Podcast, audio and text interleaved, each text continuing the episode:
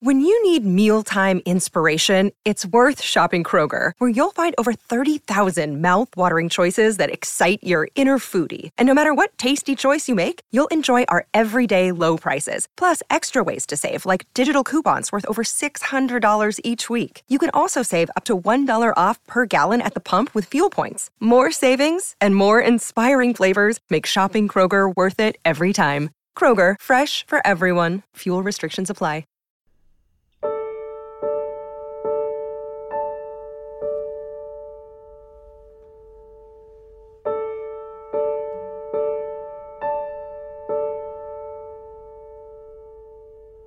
And we welcome you to this edition of Tuesday People, the podcast. I'm your host, Mitch Albom. I'm the author of the book Tuesdays with Morrie, upon which this podcast is based. Lisa Goich, my good friend and producer of the program, is alongside as always.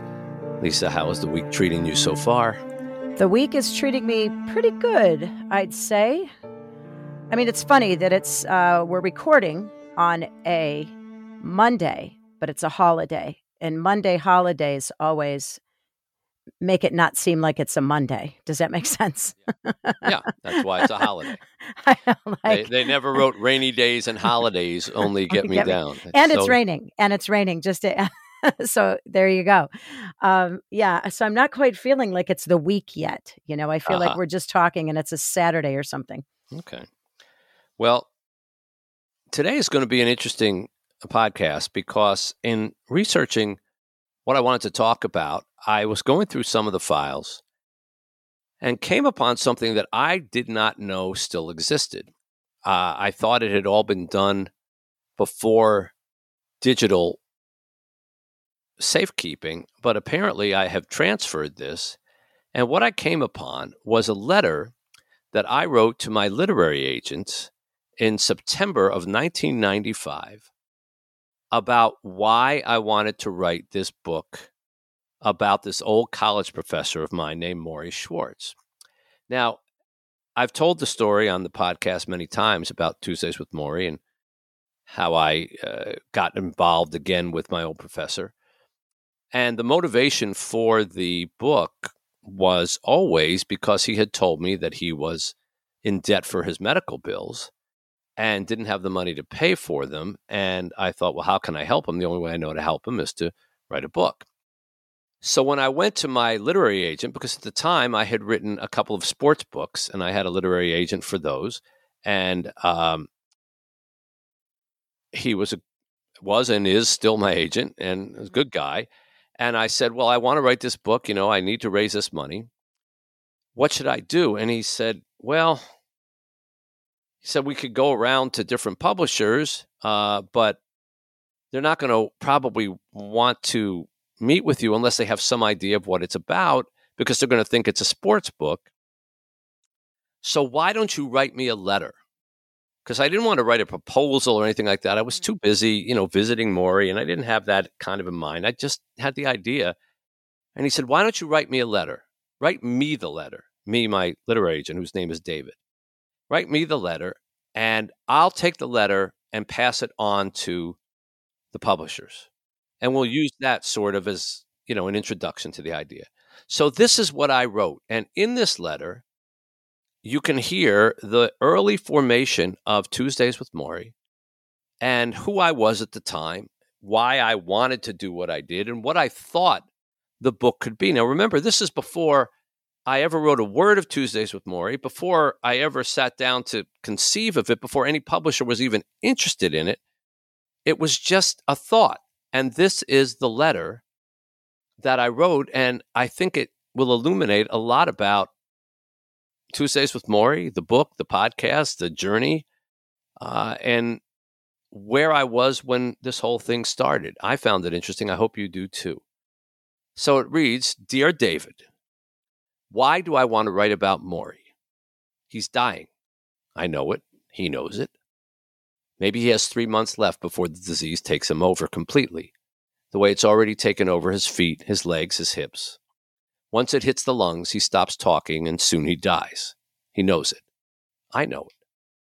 People die all the time, and yet there is something about him there in his chair, in his small office on that quiet street in Newton, Massachusetts. Looking at me as if he's been waiting for decades, as if he always knew I'd come back. We were teacher and student at Brandeis University. He had been a sociology professor there for decades, including the turbulent 60s, when Brandeis was a political hotbed. The demonstrations, anti war marches, Angela Davis, Jerry Rubin, Abbie Hoffman. One time, Morrie was the go between for the school and some Black Panther types. They had taken over a building. Morrie, who never judged people, was standing by the building watching when he was asked by one of his students if he wanted to get inside. Morrie said, sure. He crawled in through the window. And nobody said anything. He's a small white haired guy with crooked teeth and Santa Claus eyes. What were they going to do? Shoot him? Anyhow, everyone loved Morrie, so even the Panther types said, This guy's okay. They ended up giving him their list of demands. He crawled out the window and took them to the university president without judgment, without force. Morrie was always the teacher who saw both sides. By the time I got to Brandeis in the mid 70s, the ashes had cooled, and it was just another place for smart kids to train to be doctors, lawyers, and businessmen. Maybe when he met me, Morrie saw a little of the 60s spirit revisited. I was pretty rambunctious in college. I wanted to be a musician. I went against type. He took to me. I took to him. I used to call him Coach, and he liked that. He reminded me of a favorite uncle, only gentler, more astute. He listened to everything. He challenged me to think and to feel. He said not to worry about making money like so many of my fellow students, to become instead, quote, a whole person. He said I shouldn't be afraid to do things like express myself or cry. Being 19 years old, naturally, my immediate reaction was, this guy is an easy A. That's funny. Oh, I'm so proud of myself. Don't you hate when you read things from when you were younger? I know. Go, oh God, why was I thinking? But it just uh, makes mean, you cringe. yeah, but I'm I'm reading it to you honestly. This is what I wrote when I was 36 years old or whatever. I took all the classes he offered. I also wrote my honors thesis under him. It was about how in America sports had replaced religion as the opium of the masses. At the time, I had no idea I would eventually become a sports writer and a sports broadcaster, get rich from it, even become nationally known for it. The thesis was just something I did in college, mostly because Morrie encouraged me. I saw him three times a week, and Tuesdays were our long day together. We would sit in his office or under a tree or in the cafeteria over lunch. He told me about growing up poor in the Bronx, about working with patients who were mentally ill, about the books he'd written, about how he loved to dance, even by himself, how he wasn't embarrassed to take the floor, close his eyes, and spin around. I know he sounds weird, but you have to meet him. He's this little old guy with a genuine twinkle in his eye. He was also the biggest slob. He would talk while he ate, telling me stories, gesturing wildly, and the food would spew out of his mouth. I'm not kidding. He went on and on about life find yourself, develop your heart. And all the while, these little pieces of egg salad were stuck in his teeth. The whole time I knew him, I had two overwhelming urges to hug him and to give him a napkin. That line, by the way, which I wrote in the letter, ended up in the book. Yeah, that's in the book, right? Yeah, that's in the book. But this is where wow. I first came up. It was in the letter. I finished the thesis, David. I graduated with the highest honors in my department. It was 1979. That was the last piece of sociology I wrote. It was also the last time I saw Morrie. Until this year, Morrie is dying of a disease named for, of all things, a baseball player. Lou Gehrig's disease, ALS. It's the worst, a slow killer with no known cure. I found out through network TV. Morrie was being interviewed by Ted Koppel on Nightline. Koppel was fascinated by Morrie's approach to dying, which was not to shrivel up and feel sorry for himself, but to continue teaching, as he always had taught. Only now he would teach about dying. At one point in the interview, Morrie started to cry, he said to Koppel, I hope this doesn't embarrass you. Most people don't like to see men cry. I think it's okay for men to cry. Koppel swallowed and nodded. Same old Morrie, still going right for the heart. When I finally got his number, I called and a nurse answered. She passed on the name. There was a long pause, and then I heard that high pitched voice say, Hello? I said, Hello, Professor Schwartz. My name is Mitch Albom. I was a student of yours in the 70s. I don't know if you remember me. How come you didn't call me coach? He said. Since then, I've spent a lot of time with Morrie. One visit led to another, and soon we resumed our Tuesday ritual, only now it's not on a college campus where life just begins, but in a small sunny room where his life will end. I plan to continue to see Morrie, sitting by him in his study until his end comes. I have already witnessed the decay of his legs, his torso, his arms. When he began, he could get around and feed himself, but now he needs help lifting the fork to his mouth. When he wants to move his foot, I have to move it. When a book falls from his hands, I have to pick it up. He coughs and his voice gets weaker each day, yet his mind is as sharp as ever. And as he overcomes one loss after another and still manages to smile, I find myself drawn to him even more, his strength and his wisdom, which seem to grow exponentially as he gets closer to the end. I'm not alone, David. Since the Nightline program, Morrie has become kind of a cult celebrity. People write him from around the world. They call, they make pilgrimages just to spend 30 minutes in his presence. It's as if he's this voice from the deep, dark basement that we will all descend into eventually. And he's telling people as he goes down the steps that it's not so bad, that if you live a certain way, you can die a certain way too. It's funny as I look on that, Lisa, I remember that I later in the book said that he was like somebody who was going on a journey, uh, and he were and and he was telling us what to pack.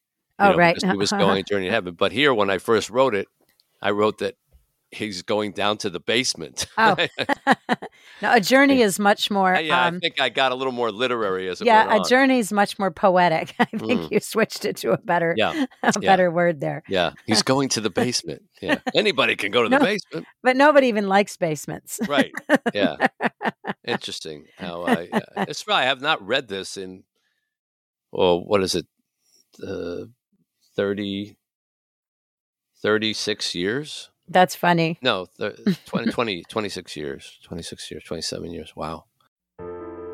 We'll be back with more Tuesday People right after this.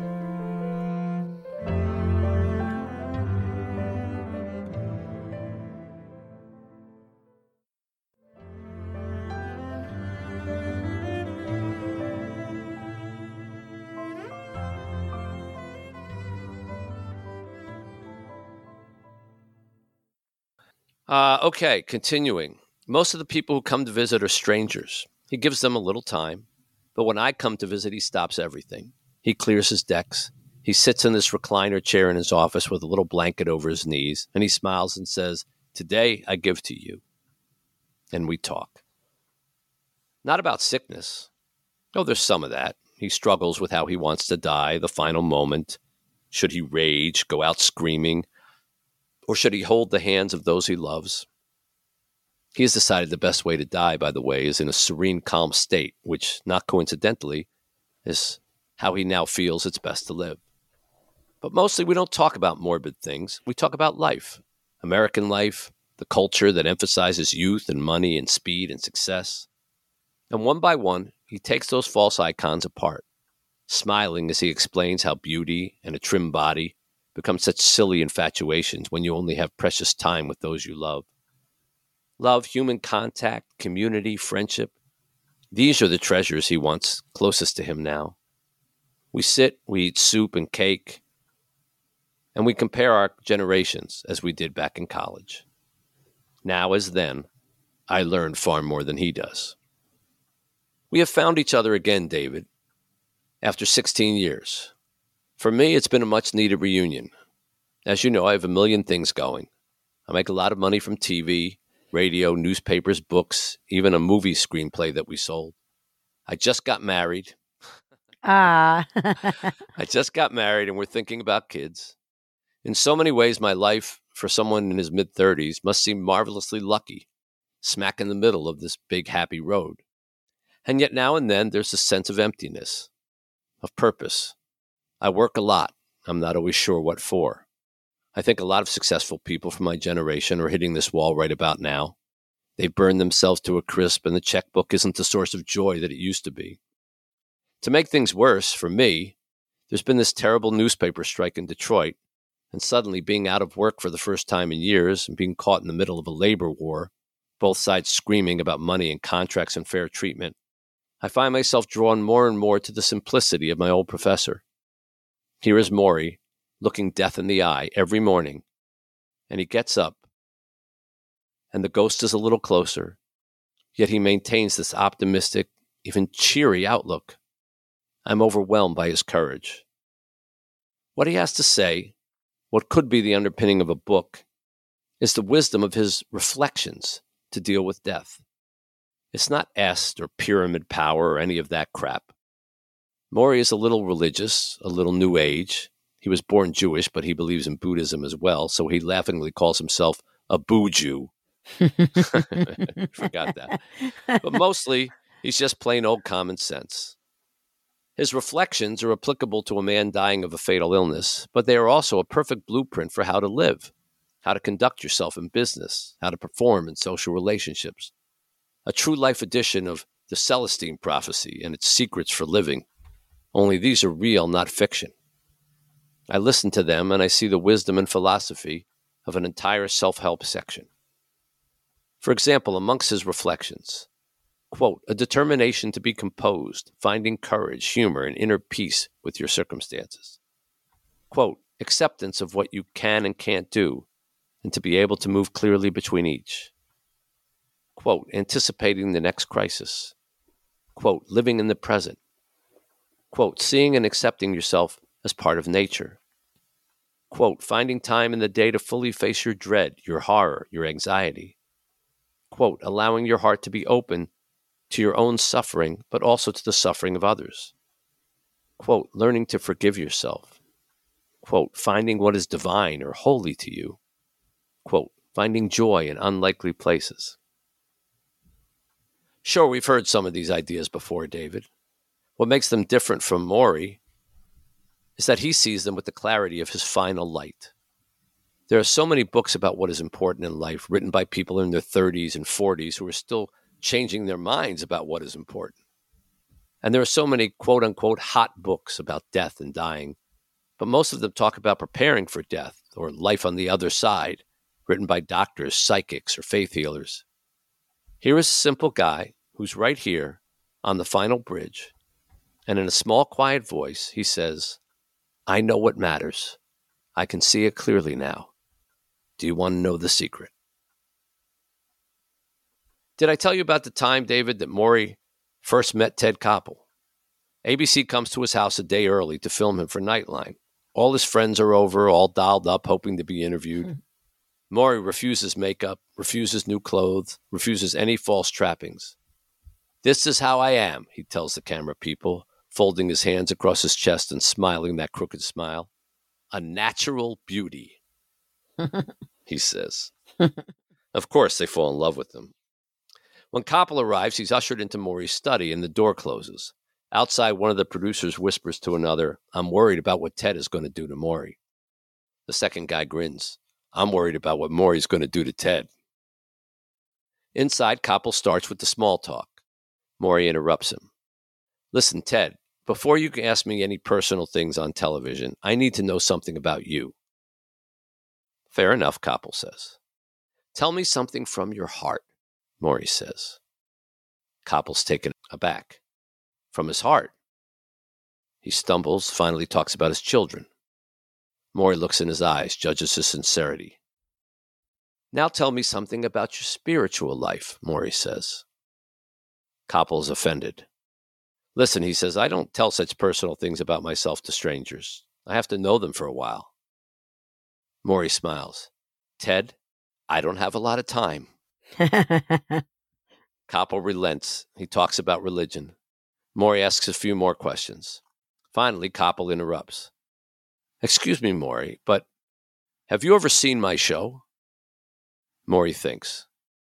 Twice, he says. Twice, Koppel says. Don't feel bad, Morrie says. I've only seen Oprah once.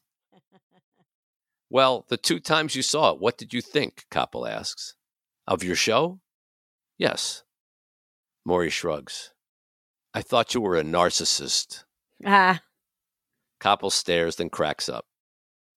Their show was a hit, and they did another, and they have a third one planned. Koppel calls Morrie periodically now and then just to talk.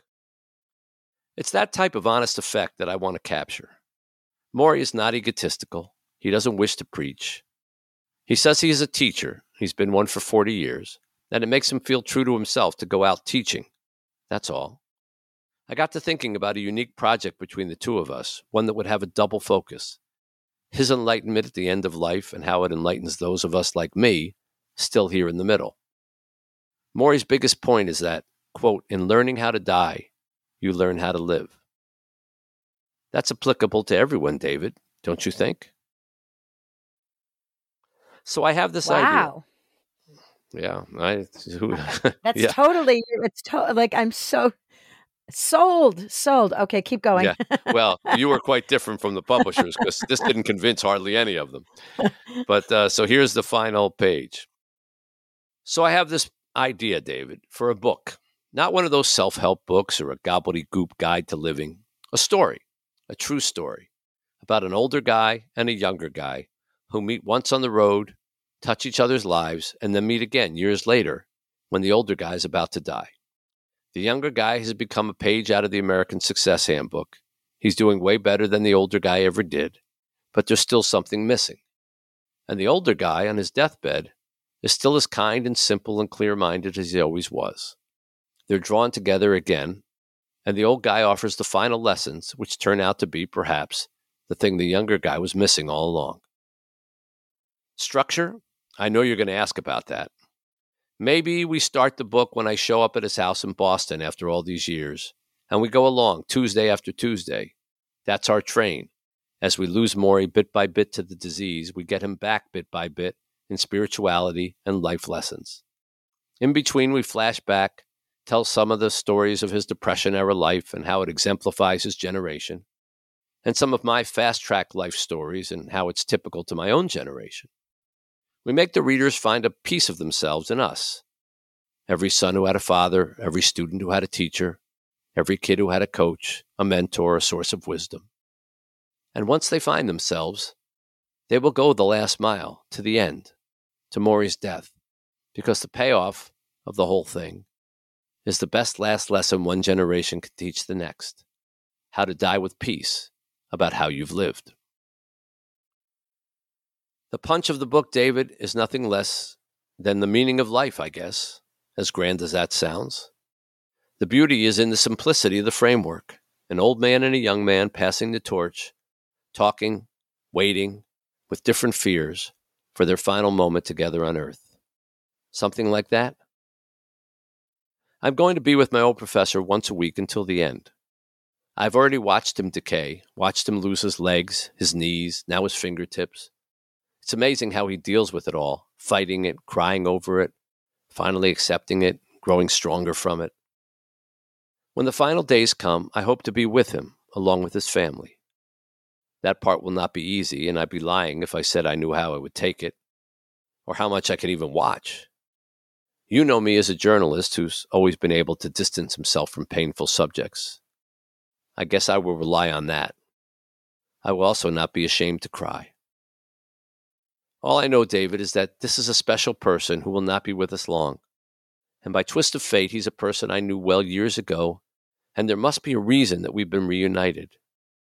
I told Morrie I would probably be visiting him every Tuesday, and he smiled and said, That's a perfect title for a book Tuesdays with Morrie.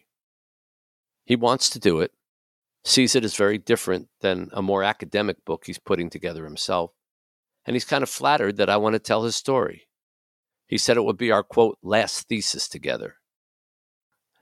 David, I can't explain the compulsion I have.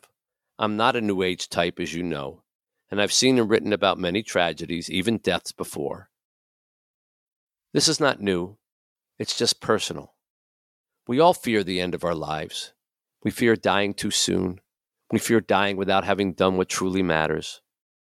Morrie is going where we all fear to go, and he's calling instructions back from the cave. And David, those instructions hold up for people who are sick, and people who are old, and people who are young and healthy and doing well, and who still need to get a grip on what life is supposed to be about.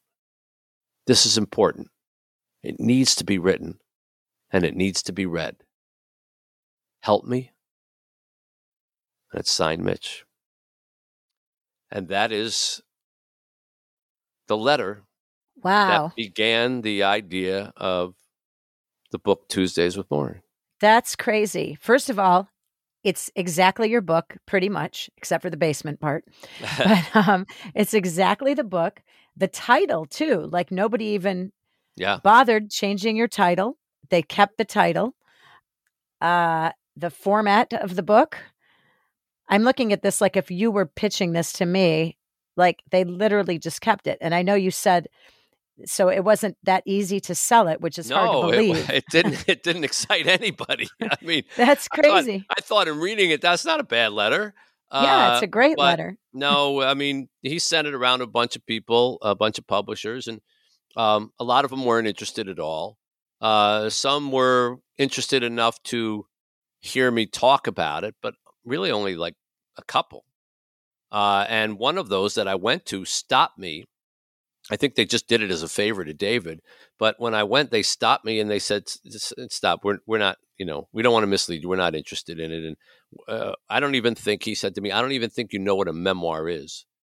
Come back in maybe twenty years and you'll know what a memoir is. I was 36 Yeah. or thirty seven. He told me to come back in twenty years. He's kicking himself now Yeah, well, as he's as he's fishing through his wallet and his single dollar bills that are in there. I don't know. I know. Morrie wouldn't like Morrie wouldn't like that sort of attitude. I realize that, but I do. yeah, but you do. But well, the point is that it didn't excite that many people, but it got me into one publisher, obviously, in the end, who agreed to do it. And um, it it is interesting to just see, without ever having written a word, outlined anything or anything, just just writing a letter, how it ended up so much. You're right; it ended up being so much like what that letter. This was September. It Morrie sounds Morrie lived yeah. another two more months beyond that yeah. and then I didn't start writing anything until January. So this is this is a good four or five months before I ever put my fingers on a typewriter to start writing the book. And yet, I guess I already kind of knew what it was going to be, and Yeah. um, you know, Well- maybe that's why it came out the way it did.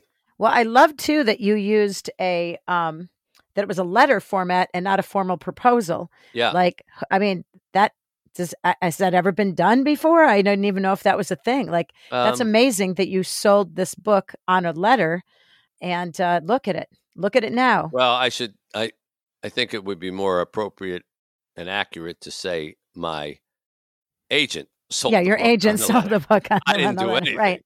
and uh, I didn't obviously do that great a job because there weren't that many people interested in it. But, um, you know, yeah, I don't know. I don't know if a letter is a common way of doing it, but I knew that I didn't want to make a proposal and formal. It felt Uh, so formal and inappropriate, you know. It would have never conveyed the same message. I can tell you that because the way you wrote it was from your heart.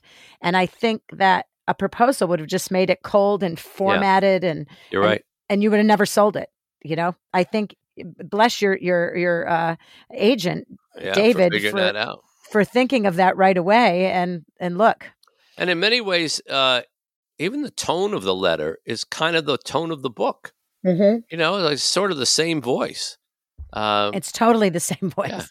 yeah, which I guess shows I only have one voice. I guess.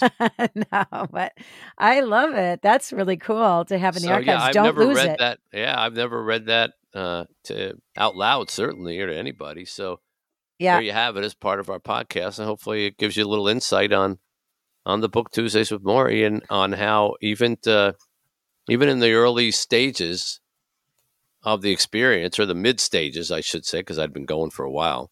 Um, I already could tell that there was something special, and that was before, you know, Morrie was really at the end end, and when things really Mm. got so poignant and and saw it, and and so if there's anything to be learned from this, I guess it's you know if you have people like that in your life right now, uh, don't wait for you know someone else to validate what you're doing, because what I liked reading the most about this, and I'm glad you know I saw it, is the paragraph that says, "I'm going to be with my old professor once a week until the end." I didn't say if we get this book proposal, Yeah. you know, right. uh, or anything like that. This wasn't about doing a book. This was just about sharing this experience. I was going anyhow. I was going to be there at the end, and and you know whether it was a book happening or not, whether I was going to be able to help him pay his bills or not, it didn't change the experience. And I think if you have something like that going on, don't wait for somebody to validate it from the outside. Yeah, it is. It's important as as it is. Well, so good job, Mitch. Good job. So thank you for listening to that. Hopefully you enjoyed it, and um, next week we'll get back to a more traditional sounding. Oh, I love this one. More letters, yeah. more letters. Well, I don't have that many. I think that was it. I'll see what I can dig up. Uh, we hope you enjoyed this. You can find more about our podcast at WeTuesdayPeople.com on the web. Until we see you next week, on behalf of Lisa Goich, our producer, this is Mitch Albom saying, see you next Tuesday. Thank you for listening to Tuesday People. To be part of our conversation, join the Tuesday People community at WeTuesdayPeople.com. Subscribe to our podcast so you don't miss an episode and share it with your friends. We look forward to having you with us every Tuesday because, after all, we're Tuesday people.